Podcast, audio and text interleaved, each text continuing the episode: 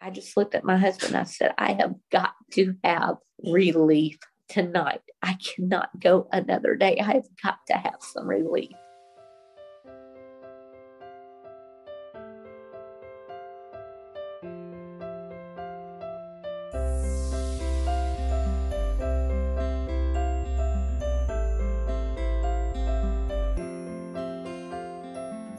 Welcome to the Real Talk 238 podcast with your host, Denise Lee, a licensed professional counselor and nationally board certified counselor in the state of Alabama. The focus of the Real Talk 238 podcast is to have real conversations concerning taboo topics that people in the church may find themselves struggling with or feel they may not be able to talk about. The topics discussed on the Real Talk 238 podcast are intended strictly for informational and educational purposes only. These topics are not a substitute nor does it replace professional medical, psychiatric, psychological, or mental health advice, nor is it a substitute for a diagnosis or treatment. Always seek the advice of your physician or a qualified licensed mental health provider with any questions you may have regarding a medical condition or mental health disorder.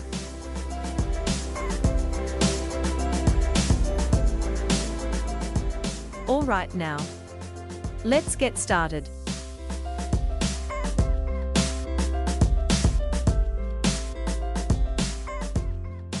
Hey everyone.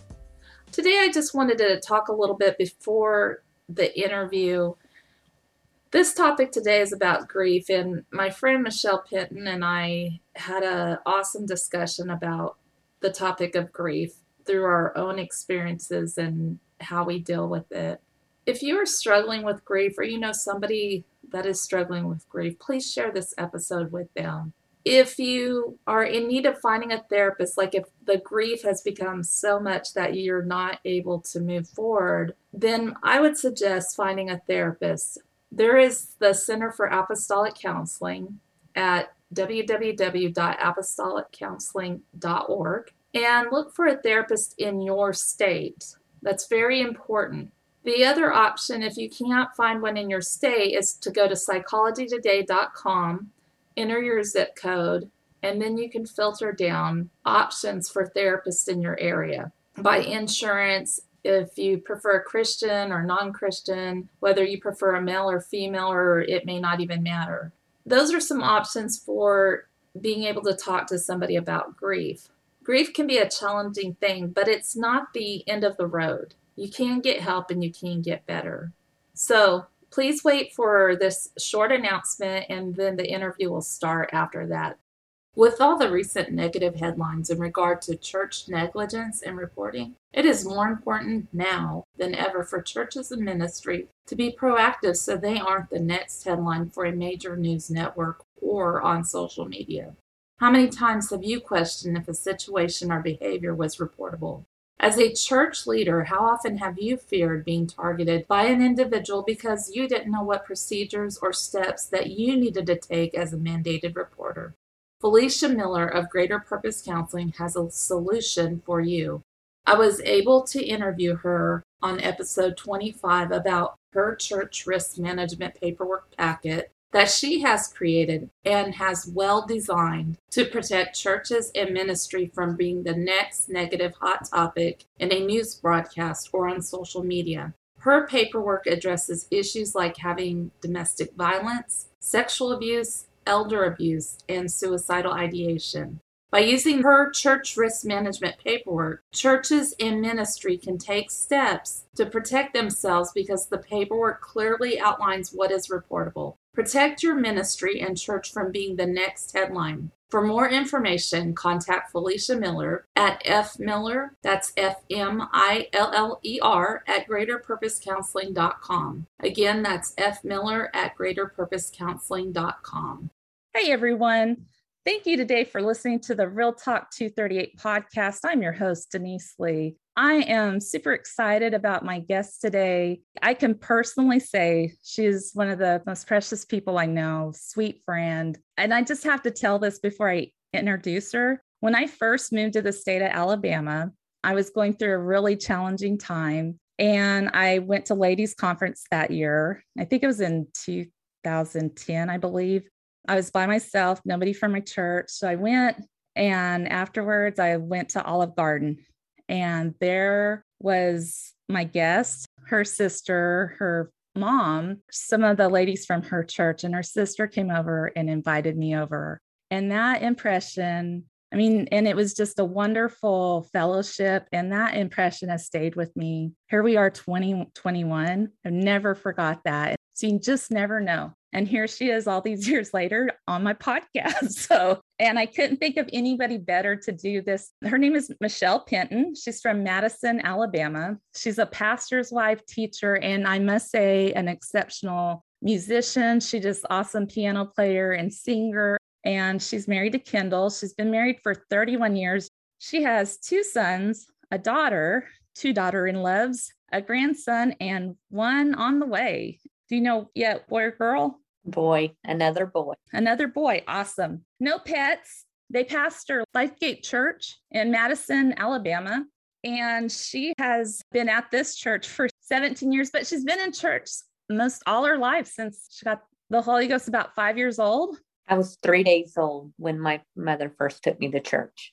She came out of the hospital and took me to church. Yeah. So, yeah, you've been in church all your life. All my life. So she currently serves in ministry. Again, she's pastor's wife, minister of music, and they also have a Christian school, and she's overseeing that. So that's another area of ministry, as well as everything that comes with when you're the head people. There's a lot of stuff, hats you fill. She describes herself as loving God. She loves her family. She loves a good cup of coffee or hot tea and a good book she said the fun fact about her was that she doesn't think she's really fun, but her sister is the bomb. And with a hilarious sister like her, is she going to be listening to this? Hopefully. Hopefully, okay.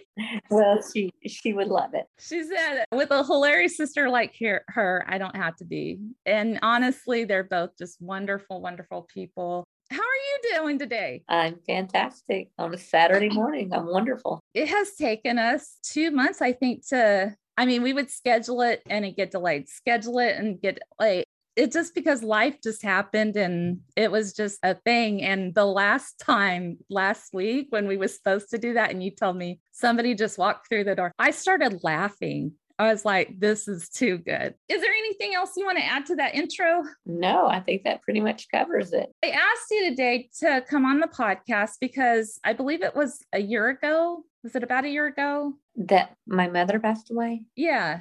It'll be three years in March. I asked you to come on the podcast to talk about grief because grief is one of those things. It's going to happen to all of us. It's not an option. Kind of like our own personal death, it's not an option. You know, it's going to come. And honestly, when you're connected with people, it's going to come, especially in ministry. You love people and you work with people and then as time goes on you know those people they they grow older they get sick you know whatever the case. And so death does come. And the other thing too and we're not going this direction but there's also other areas of grief that people don't realize. You know there's grief like when you lose your physical and your health like if you can't do what you used to do anymore. There's grief in loss of relationships. Like if you move away from a church family, you're going to grieve that church family. The move may not necessarily be a bad thing because grief can also come in joy as well, in joyful situations, but it's just a part of life. That's where we're headed today about the whole topic of grief, how you work through that, and like some of the things that you that you may or may not struggle with as time goes on. I know for myself, I'm coming up on the four year anniversary of my mother, and we both have very different histories and perspectives of our mothers. Your mother was a very wonderful woman, and I wish I could have got to know her a whole lot more than at Olive Garden. But what I did know, it was awesome. My mother was not that person. Sometimes there's other areas I honestly do grieve like what I didn't have, and that's okay because that's just part of who I am and where it goes. What kind of person was she? She was all kinds of people. Just a wonderful one. She was a godly woman. She served the Lord with her whole heart. We were always at the church. If anything was going on at the church, we were there. We our tent was always set toward the kingdom. We ate, drank, slept church. Now, was your parents involved in ministry? No, not at all. In fact, my dad just recently got baptized. He I didn't grow up with him going to church, yes. But my mom, now he always made sure we were there, and I'm so thankful for that. I was very blessed. But my mom, we were always at, I mean, anything going on, we were at church. Church was took first priority. Any extracurricular activities we were involved in, if it conflicted with church, church always took top priority. And I'm so thankful for that because she taught me to put God first in all things and that in every situation in life, that we can always look to God, the author and the finisher of our faith, and He would, you know, He's going to guide us and direct us. She was also a, a professional. She was quite an accomplished woman in her career. She was a nurse, just I believe she became an LPN at 20 when she had two small children. I just applaud that. Right. I know some nursing students. It's tough. Yes, it was very I re, I vaguely remember, but I do remember how tough it was on her. And plus I if I remember correctly that she would uh, work, she'd go to school all day and then she would work like the 3 to 11 shift or the 11 to 7 shift and so that she could either be there when we got up in the morning to see us off to school, that kind of thing. But she was very accomplished. She has done everything from, which is, let me just say this: she was she was dropped out of school when she was 16 years old to marry my dad. She was so motivated, and education was so important to her that once she became an LPN, she just didn't stop. And she's done everything from being just a floor nurse to being a nurse manager to teaching at a college and university to being the back then they called him the director of nursing now they call him like the chief nursing officer or something managing a entire hospital. She was recruited all over the united states. She could have lived anywhere but her heart and love was for the underserved the latter part of her life, once all of us were raised out of the house, she spent in the Delta, Mississippi, serving there. She had a heart of service, whether it was teaching Sunday school, because I know a lot of times that she would work 11 to 7 and then get off of work and then come straight and teach Sunday school. And there were times as being a nurse manager that she didn't get to leave at seven when church was over and she i mean when work was over. And she might show up to teach sunday school in her nursing uniform but she was always faithful. She never missed church. She would sleep. I don't know how she did it honestly. And she was a phenomenal mom. She loved shopping. That was always the thing that we all did together. We everybody enjoyed going shopping with my mom because she just made it fun. And you like to shop right you know, I used to. Since my mom passed away, it's kind of lost its zeal. And then we went through that whole COVID thing. So now I'm more of an online shopper. Now at conference, I love shopping all the booths. I just love looking around. But since mother passed, it's kind of lost its thrill because that was something that we did together. And especially she and I and my sister, we it was just always a fun time for us. Now my sister is an avid, she got that from she is an avid shopper. She's an avid shopper. Well, I just wondered because I remember you guys had posted a trip. It was a, a girls' trip, I think. I mean, you guys were hitting the shops, and I'm like, okay. Yes, we were. And and my sister still every now and then will force me to go do that with her just because I always have fun, but just to get up and go shopping myself, like I even buy my groceries online. But my mother also, we got our love for coffee from her we always used to laugh and told her that when she passed away, when they went to embalm her, they would find nothing but coffee. no blood, just coffee. coffee in her veins. yeah, coffee in her veins. But also, she was just all about her kids too, and then her grandchildren. We laugh and say that my mom raised three only children. And ironically, recently my daughter was asked about her family and something that she was being interviewed for. And she said the same thing. She said, My mom raised three only children. And I took that as a compliment. About you? Yes, she was talking about me. and I took that as a compliment because while my brother, my sister, and I are all still very close, we never felt like that mom was spending more time with one than the other. And when to hear my daughter say the same thing, I thought, oh, well, if that means to her what it meant to me, thank the Lord.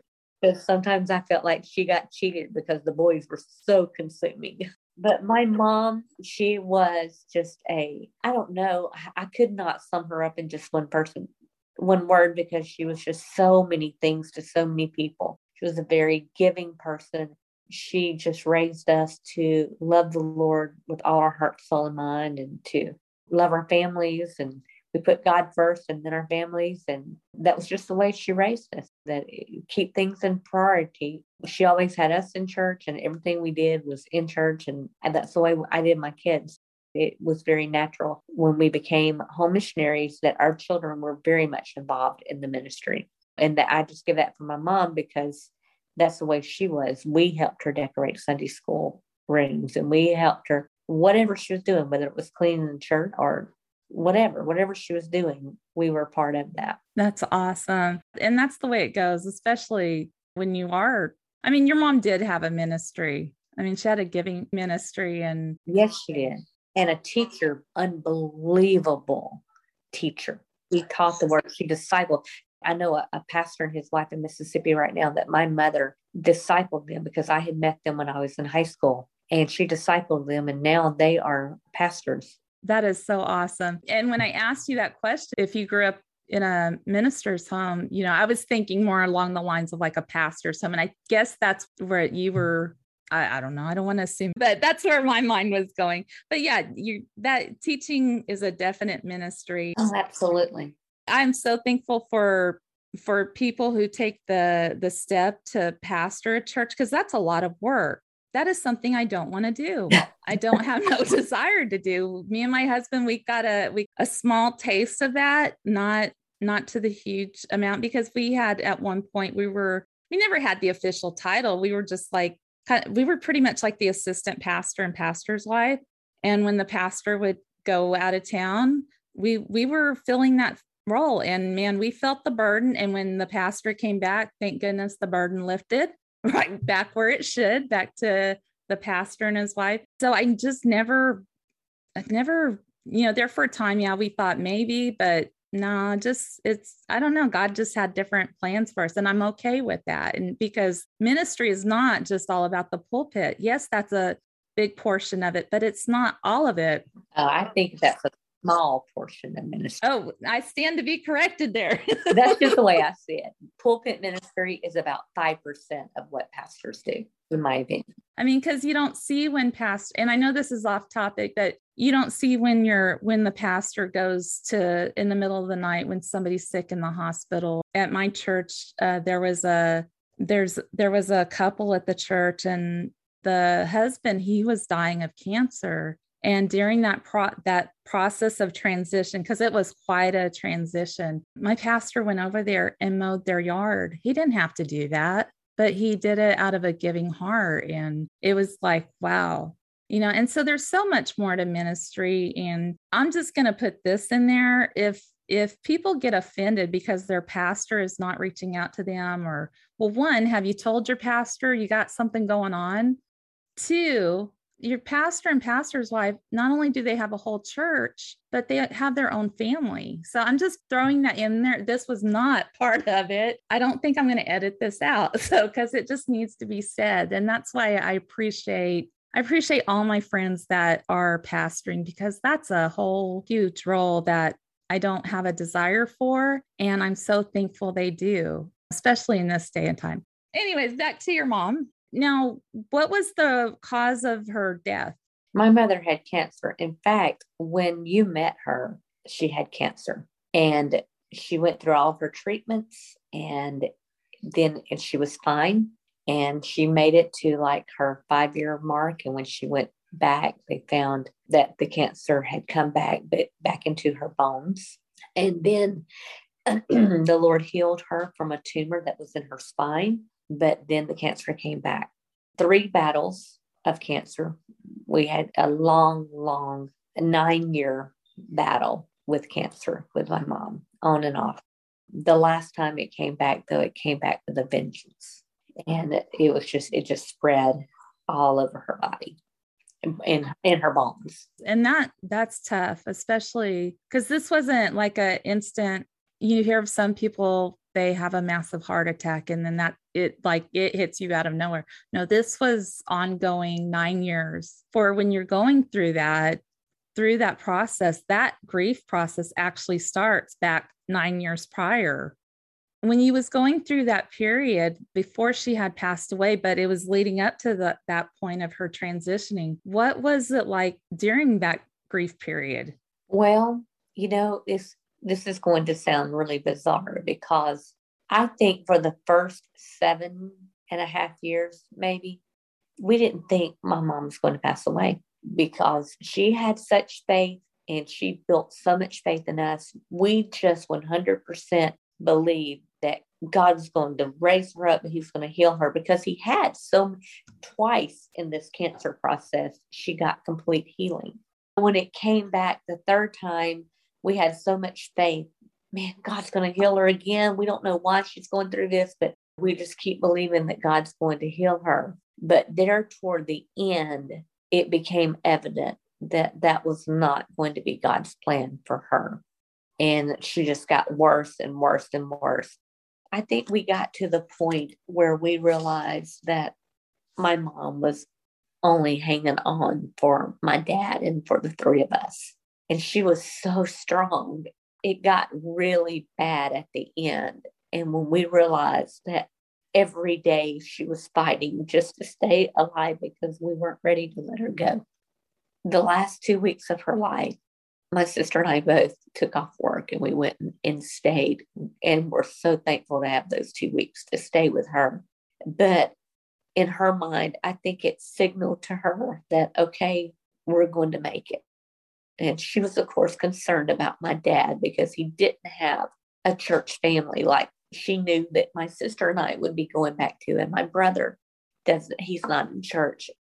She knew that he didn't have a church family that was a, a big concern because your church family really steps in in times of grief and sorrow and, and laughter and tears. They're there. But she was really concerned. I know that my father did not have a church family. And so she really talked to my sister and myself about making sure that we took care of my dad.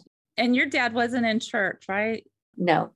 And he just, like I said, he just recently was baptized about a year and a half ago. And we were just overjoyed. Now he lives here with us and attends church. I can't help but think, Lord, if my mom, I hope she knows that because she would be ecstatic.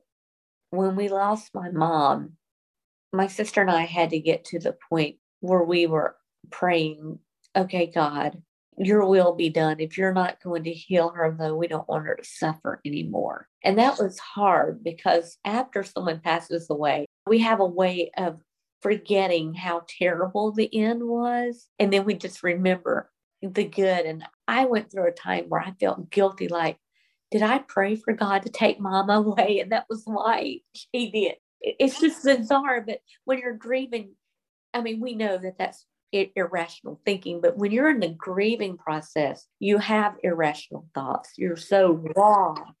Yeah, actually, that's a very normal part of it. So it's not irrational thinking it's normal thinking for a not normal situation, if that makes sense. Absolutely. And I think that for, I know for my sister and myself, mom's death was just like the final thing we could take emotionally. In three and a half years, we lost the three women who raised us. We were so blessed that we had an aunt, a very godly woman who doted on me and my sister. That's right. I remember you telling me about this. She passed away about two years before my mother did.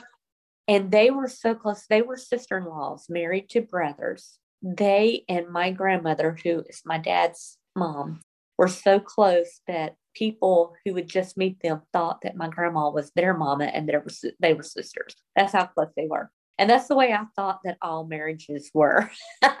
Boy, and all I thought all mother-in-laws were like my grandma. oh my goodness! And then you get into pastoring and and you learn something whole new. Yes, you start learning all different. That whoa, they're not all like my grandma was. So after my aunt died, my mom's cancer had already come back, and my grandma was like, "I can't lose another child." She had already lost a son and a daughter, and now a beloved daughter in law to cancer. And now, when mamas came back, it was last stages automatically. My grandma, I don't know. She had always said that she never wanted to get to the point where she was being taken care of. She valued her independence. She never wanted to be in the position where someone had to take care of her. In the last year of her life, she started getting just really going down a lot. And, and then she passed away. Before or after your mom? Before my mom. Here you have your aunt two years prior. And then my grandmother died, maybe it's three years prior to mom, because it was a year and a half, I think, between each one that they passed away. We barely, we're not even done grieving and getting through the process of my my aunt passing away to my grandma just unexpectedly passed away. And then we're dealing with cancer with my mom. And then you've got so you've got aunt and then you're trying to make it through that process that part of the grief process with everything there. Then your grandmother well here we go again. Now it's it's piled on and and now your mom. And the thing is is that those three women were so invested in mine and my sister's lives. And I'm sure they were for everybody. All the I'm sure all the nieces and nephews probably feel the same way, but they each had a way of making us feel like we were just incredibly special. But we added to the fact that we all went to church together. Not all of our cousins did. My sister and I had that extra thing that growing up, we had two choices. We could sit my mom in church, or we could sit my mama and Aunt Annie. That was our choices you know how important it is you know that that's who taught us how to worship and they were all heavily involved in the kingdom and that's who we went shopping with if we growing up looking back i think my goodness they invested a lot of time in our lives but we didn't have any place to shop in our hometown so there would be nothing to say hey let's go to memphis and we'd all pile in the car and go to memphis and stop. yes the five of us. They were a big part of our weddings and and they were there for every baptism every baby dedication. And even though we lived you know by the time my third child was born i lived 14 hours away but they were still there. It's just a very and to have those three pillars to be gone virtually all at the same time it was a tough period of time and then being heavily involved in ministry, it's almost like you don't have time. You got to put on that fake mask. Although I don't think anybody really expects that, but we feel like we do. I call it the glass house. Everybody, and I'm not going to say this experience is the same for everybody in ministry, but just from my own experience, I did not like the glass house. I still don't like the glass house. And I've heard comments about, well, why is she so stuck up? Meaning talking about the pastor's wife or the preacher's wife or whatever. And it's because, you know what? We're really guarded. Yeah, it may look like a facade. It's not a facade. It's because it's survival. And then also, if we're really struggling, that's not where our heart is. Our heart is always for other people because and it's hard to take care of yourself. Yes, it is. It's definitely hard because you spend your whole life taking care of others and being concerned about others. I'm a giver. I I I love I pour myself into other people. I don't receive that very well. And that was one thing that I learned during that process that it was okay to let people do for me.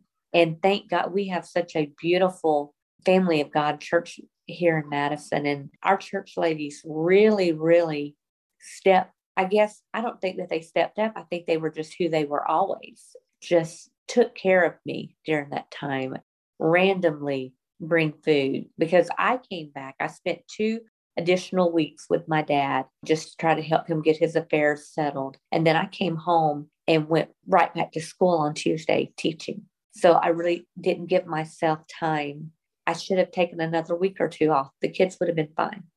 I should have taken another couple of weeks off just to be with my own children because I got so caught up. I was in such a state of pain and trying to function that I think I did not even really minister to my own kids during their grieving process.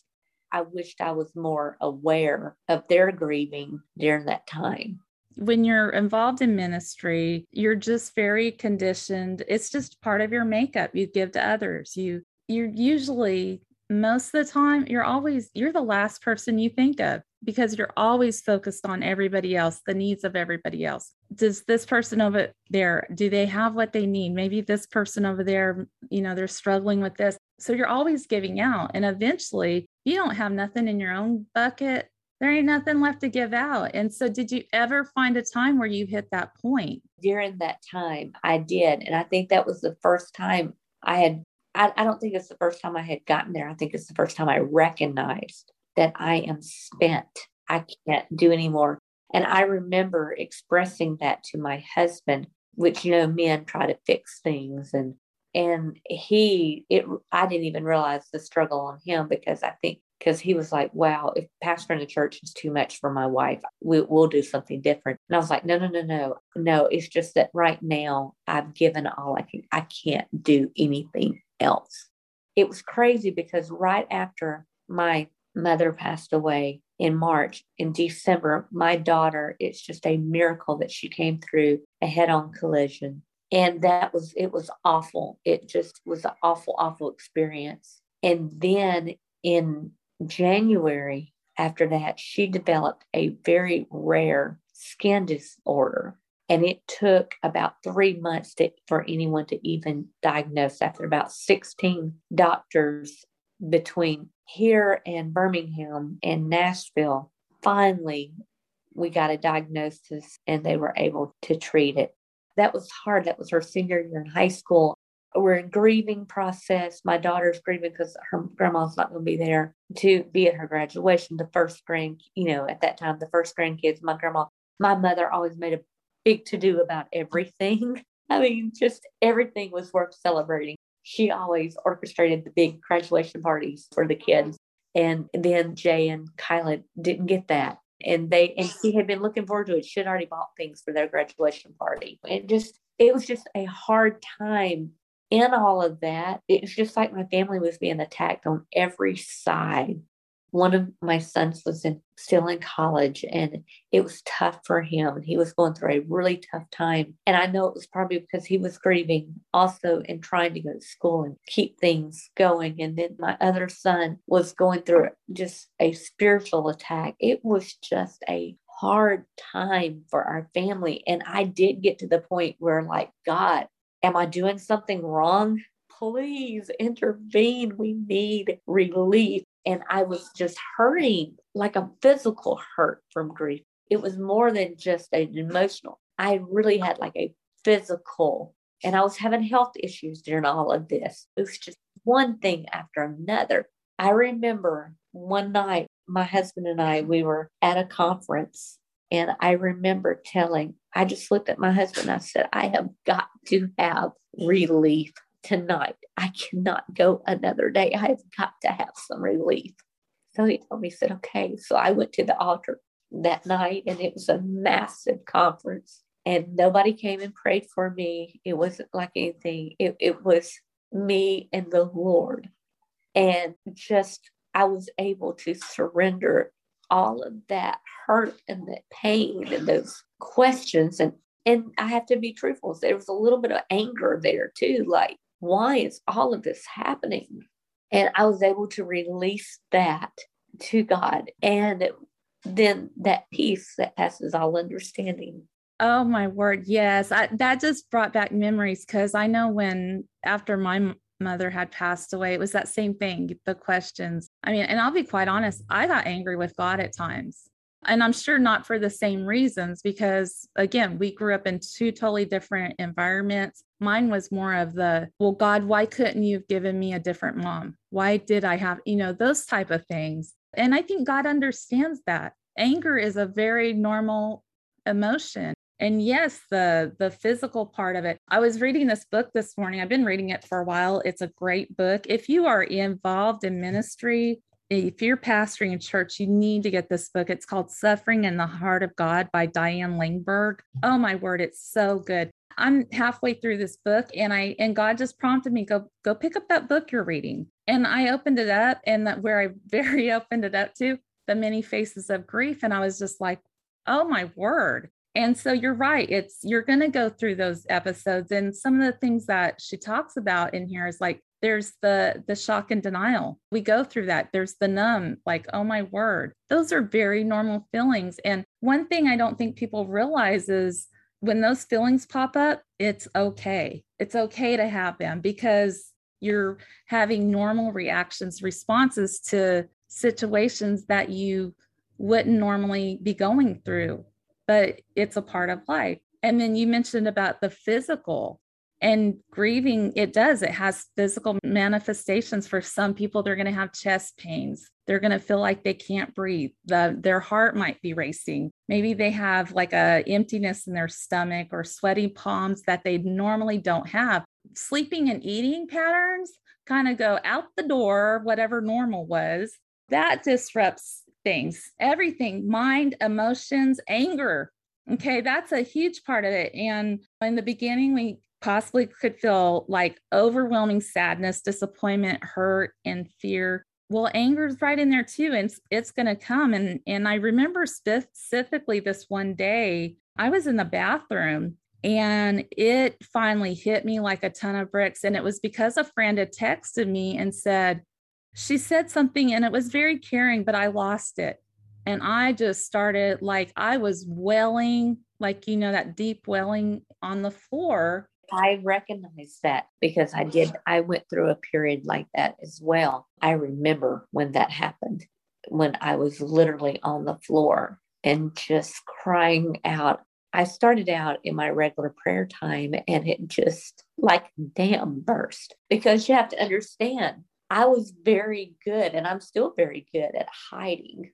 So, probably other than just my husband and probably my sister, didn't realize how much I was grieving. I don't know if you remember this, but my mother died, and two weeks later, we were we had ladies conference, and I came right, and my sister and I, she was on the praise team, and I was, of course, in charge of all the registration and all the other things that year, you know, as always. But that particular year, and it was like we both just shut down and went into this automatic m- mode to do what we needed to do. And that is normal. It's like, let's take care of business. We're going to put the grief hat over here. We're going to, it's compartmentalizing, taking care of business. And then when it's all over, we'll put that hat back on. It just took me a long time to, I should have put that hat back on quicker because all during, like if I was at church or at school, I would be very autopilot, faking joy and faking. I mean, you as Holy Ghost filled Christians, I feel that we always, there is a certain amount of joy always. There is something that keeps us. The joy of the Lord is our strength. And sometimes it may be just a spark, but it's still there. The joy is about, it's not necessarily about being happy. It's not happiness. No, there's, that's two different things. Exactly. You know, when you mentioned about that scripture, uh, the peace of God will pass all understanding, I think I felt that more. And I don't know about you, but I felt that a lot during that time, yes. several different times when I should have been falling apart. Right. No, I'm not happy about it, but I still have the peace of God. And I think for me, I delayed that whole process because I was just keeping everything so bottled up inside and I would lay in my bed at night and just crying, crying, crying. And um, we couldn't even, like, if anybody ever mentioned my mom's name, I'd have to just excuse myself because I'd just start bawling. And that didn't go away. That lasted still today, three years later. I still, I can't, it's still tough to even because there's so many things. I was used to picking up the phone and calling my mom whenever I wanted to, which was usually about four or five times a day. I don't know how she ever got anything done because my sister did the same thing. I'm quite certain my brother did too. Texting was beautiful. We'd text her all the time. And my dad and I always talk about how she would just adored. She would have now two great grandbabies. Oh my goodness, she would over the moon. And I hate it for my kids that they don't have their grandmother who would be over the moon about their baby.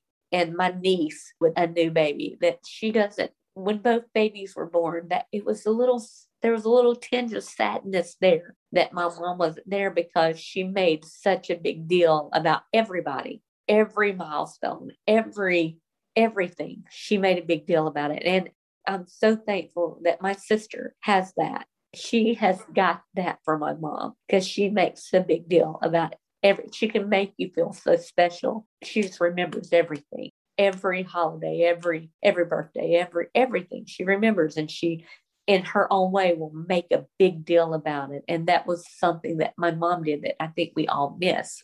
But you guys really do carry it on, and I'm saying this. You, each of you, you do carry that on. For example, back to when I first met you guys, that spoke volume. Here we are, 2021, and that impression has never, ever left my mind because it was such that giving. And I can see how your sister was the one. She didn't have to come over. Y'all could have just totally ignored me, but she didn't. You know, you reached that part of your mom shine forth full and bright. Nikki will appreciate that for sure. She's always felt like she's lived in my shadow, but she shines bright on her own. She definitely does. We're I tell her that she has certain gifts and I have certain gifts, and together we're a pretty good team. But my mom was it all. She was every bit of me and Nikki. She had the sense of humor and could make you laugh. And I can't tell you how many nights that we would have girls' trips. The three of us would just, we would laugh until we cried. I remember one particular trip we had that we invited my mom's sister and her daughter with us. I still look back at such great memories. When we all get together, it's just so much fun and such laughter and joy and just true happiness even though life is life, but just those moments of just abandon where you can just let it all go and just laugh and have such a good time. And I miss those. My sister and I still have those times. In fact, sometimes I tell her, okay, we're traveling together. I'm always the driver. She don't even ask to drive. She says there's no need to ask. But I'll tell her, okay, you're going to have to keep me awake. So you got to make me laugh. We have been on trips where we laughed for six hours straight. No kidding. And as I told you, since my mother has passed away, on her side of the family, we've lost eight family members. We've made a lot of trips together, my sister and I, but it's just grief. I don't think it ever, ever really goes away. I don't think so either. I mean, do you find that as time has passed, it doesn't go away? I think you learn to live with it. You become, it's the new you. Right. It really is the new you. You learn to manage it. Let me ask you this because I know again, this has to do more with like because of the part of the country I'm from. I'm not originally from the South. So, where I grew up, it's a very different life. Generally speaking, people out west, they like their space. Don't get in my bubble. You can get close. When you go visit, if you're not used to that, you think, oh my word, these people are stuck up. No, that's just their normal. And then I come to the South, everybody wants to hug you, love you what I had a hard time, and I don't know about you, and it took me a while to realize this, it was a culture thing because in the South, when somebody passes away in your life and another person will find out about it, the first thing they do, they will immediately say, I'm sorry. And they dropped their head. I don't know about you, but I got tired of hearing that. I didn't want to hear people being sorry that my mom passed away. In fact, one person, and when I responded, it was, uh, I reacted to it and I remember I got very upset and I said, Why are you sorry? And I was angry. And I don't know if you went through that. Not as much because even though we've lived other places, I was raised in the South. And I think it is just a culture thing. But in one way, it's a way of people saying, I'm sorry for your loss. I hate that you're going through this. But in another way, it's just an automatic response too. And sometimes people say that, and I think they mean it to a certain degree, but it's just like when people say how are you doing they really don't want to know how you're doing no oh fine fine yeah and that's our response and usually people say i'm sorry you say thank you and, and you move on and what i'm saying it's like a cultural thing there are sincere people but you know as you get older you realize that your circle your support group is really small so while you're surrounded, and I'm thankful for all the people who are not in my immediate support group because I have friends that don't live here that I really consider my, you know, that's my circle of people that I can say, hey, I need you to pray today, and it's going to happen. But I am thankful for that larger outside group that they may not want to even know the intimate details of hurt and pain or whatever, but they're still there. You know that they are praying for you. But going back to the bubble thing, it's here where we live our city is made up very diverse. People come here from all over the world. Where you're located, if people don't realize that you're not too far from Huntsville. No, we're basically Huntsville. Huntsville and Madison is one city. And it is so diverse that this is one thing in our church family that we have because our, our church family, very few people have roots right here in Madison County.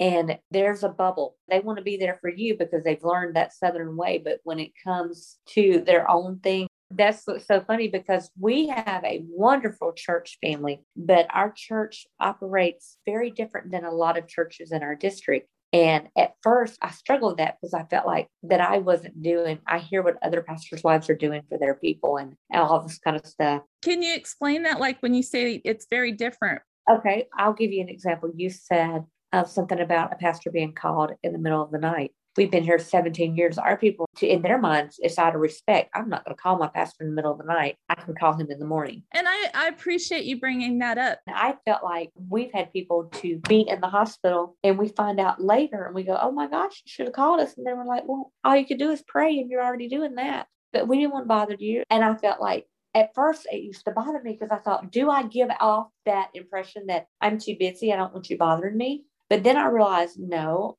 that is the dynamic of our church. And it's just a different dynamic because our church is so diverse of people from all over the place. That's a good point you do bring up because that's just in a generality. Because to be honest, every church has their own personality. I mean, one church is going to be very like you go to one church and it's super quiet. That is their normal. That's their personality. There's nothing wrong with that. That's just how they're made up. Not everybody, obviously, in the church, but for, just as a whole. And then you go to another church and it's like Friday Night Live around there. And that's just that church's personality. So it's not, like you said, it's not sin. It's just the dynamic of that church. That's how they're made up. And you know, the scripture says the Lord puts the body fitly together. And I remember a pastor here in North Alabama, he's passed on now, but um, when we first moved here, he was also a church planter. I remember him calling us one day. We were just starting the church, and he said, Hey, there's this family that's been visiting my church, but I have asked them to come visit your church because I don't think they fit in here. He said, I don't think they feel comfortable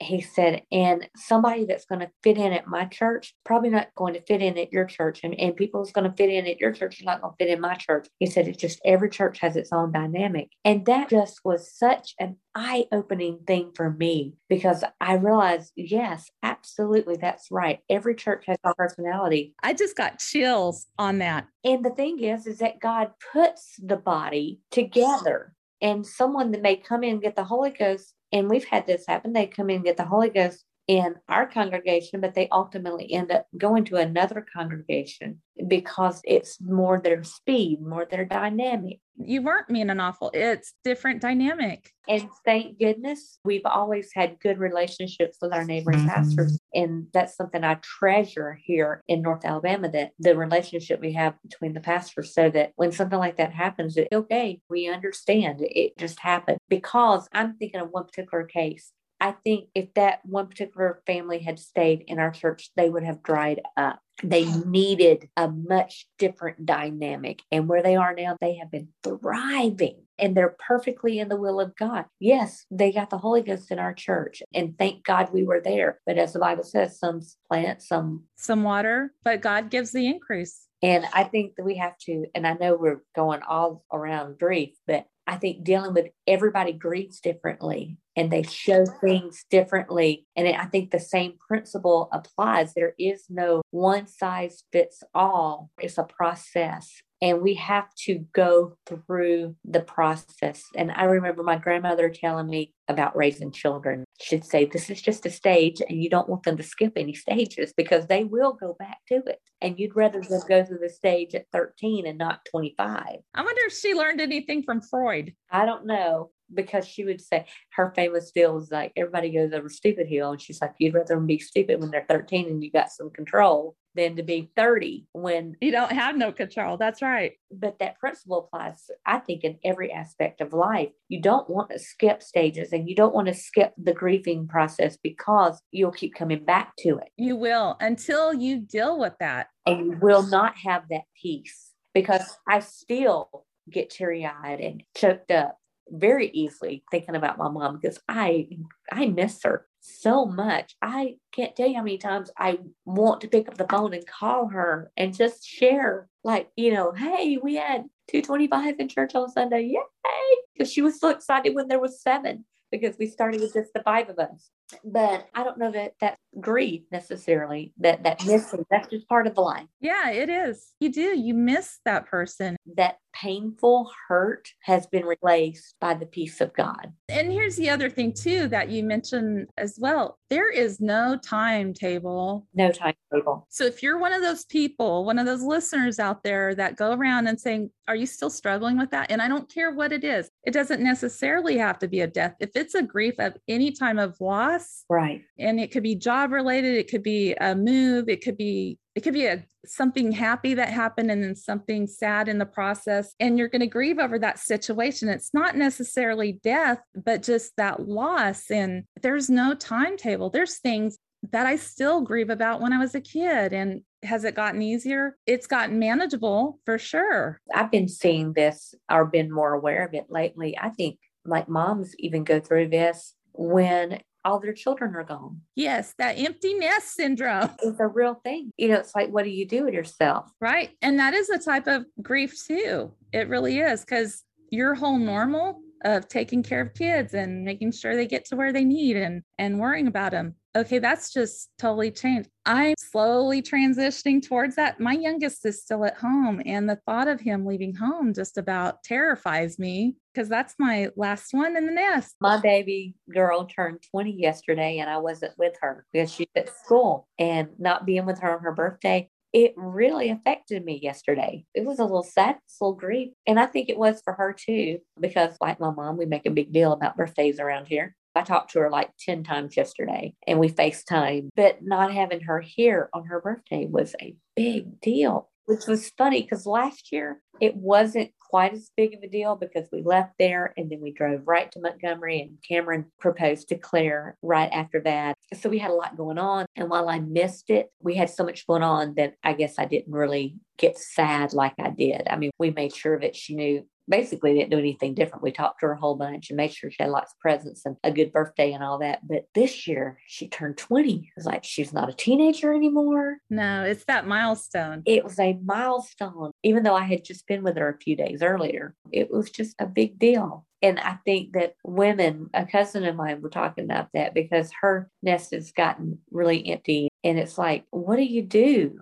You have to come to this new normal. And all of that, every stage of life is, I think we just spend, whether we've lost someone or our children or and, and in some ways you feel like that's a loss too. When you're so happy for them because they're doing great things. You don't raise children you're raising adults you want them to be adults and you want them to be stable but then it's about me. I wasn't ready for this. Years ago when my oldest he was still in diapers. I went to a ladies conference and sister Bettis Tinney, one of the speakers at that conference. And she described herself as just a pot of beans. And I'll never forget because she was talking about those stages of life. And I remember in my mind, and I don't know if God spoke to her and said, Hey, address that real quick. Because in my mind, I was thinking, Well, why am I not doing that? Why am I not doing this? And this was more geared towards ministry at that time. I had ironically had this same conversation with Sister Tinney. So that is so funny. And no sooner than I thought that in my mind, the conference, it was a women's conference. So there was a lot of women. She didn't know where I was sitting at.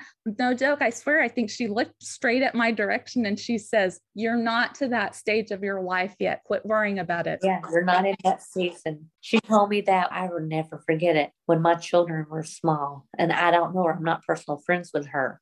My pastor's wife is a personal friend of hers. And I remember her telling me, Oh, honey, this is, I had a a two year old and a very sick infant. And I was like you, I felt like I'm not doing anything in ministry. And she said, Yes, you are. This is a season in your life and your ministry is these children. And she's like, There'll be plenty of time for all this other. And she's right. She's absolutely right. Plenty of time. Now I've got plenty of time. In the last two years, we've started full time school. In addition to the homeschool that we have, is things that I really felt like that God had laid on my heart 20 years ago. Just now getting into coming to be. Right. And here's the other thing, too. We're still talking about grief. God does. He put stuff in your heart 20 years ago. This podcast, this came this was an idea that dropped in my hat back in I know 2004, 2006. I don't even think podcasts were a thing back then, but it was the idea of the direction I wanted to go. It wasn't time. You know, you go through those stages. I think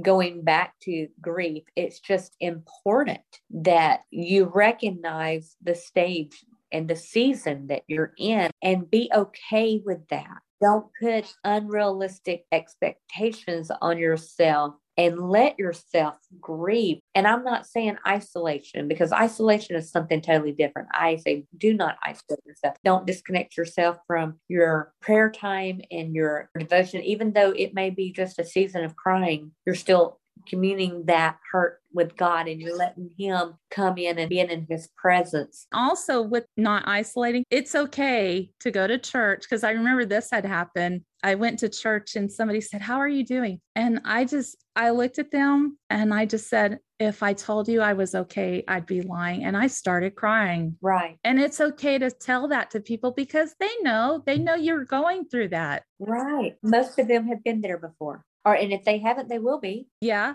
And what a blessing i think too is that maybe later someone can look back and say oh i remember when she was going through it's okay not to be okay. We don't have to put on some kind of charade that we've got it all together because let's be honest none of us have it all together Right. We haven't we haven't stepped through those pearly gates yet. Right. And life is life and life can sometimes be really tough. And so I would say don't isolate yourself one in your relationship with God. Keep your prayer life keep doing what you know to do. And your church family, you need that support group even though I felt for about 2 years I felt completely alone in every crowd I was in, but I knew I wasn't alone. It was just that my grief was so encompassing I still had that sister coming up and hugging me or saying, Hey, I'm praying for you, or Oh, I love that dress you have on. Just little things like that that just are just little nuggets of encouragement. And if you are isolated, you don't get that from anybody. And it might not be anything directly related to what you're going on, but just little nuggets of encouragement just goes so far. And then with your family, if you have a,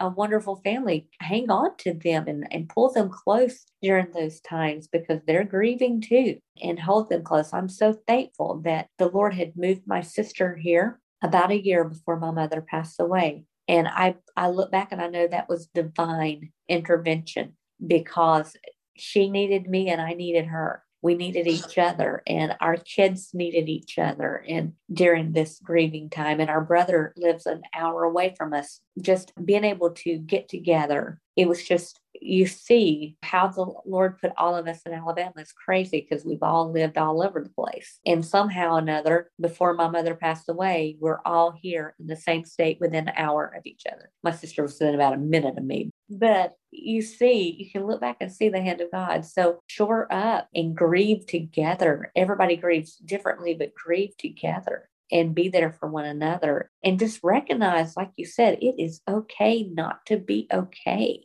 It's okay to get angry. Something I wanted to say too was if somebody's going through that grieving process, you know, they they just lost somebody. Sometimes people just need a little bit of space and then they just need you to talk to them. They want to talk about it, but they don't always know how or they aren't always invited to share. And something I had learned is like people need to feel empathy. They don't want sympathy. Right. So it's perfectly okay if somebody has passed away, if somebody you know has somebody close to them that has passed away, it's okay to go to them and tell them, you know, I can't imagine what you're feeling right now. That's okay to say. You're not lying because, in all honesty, even if you have lost somebody, your experience is going to be very different from that person's experience. And so I can't tell you how comforting it was for me when somebody did finally, they came to me and they said, I can't imagine what you're feeling right now, what you're going through, but thank you for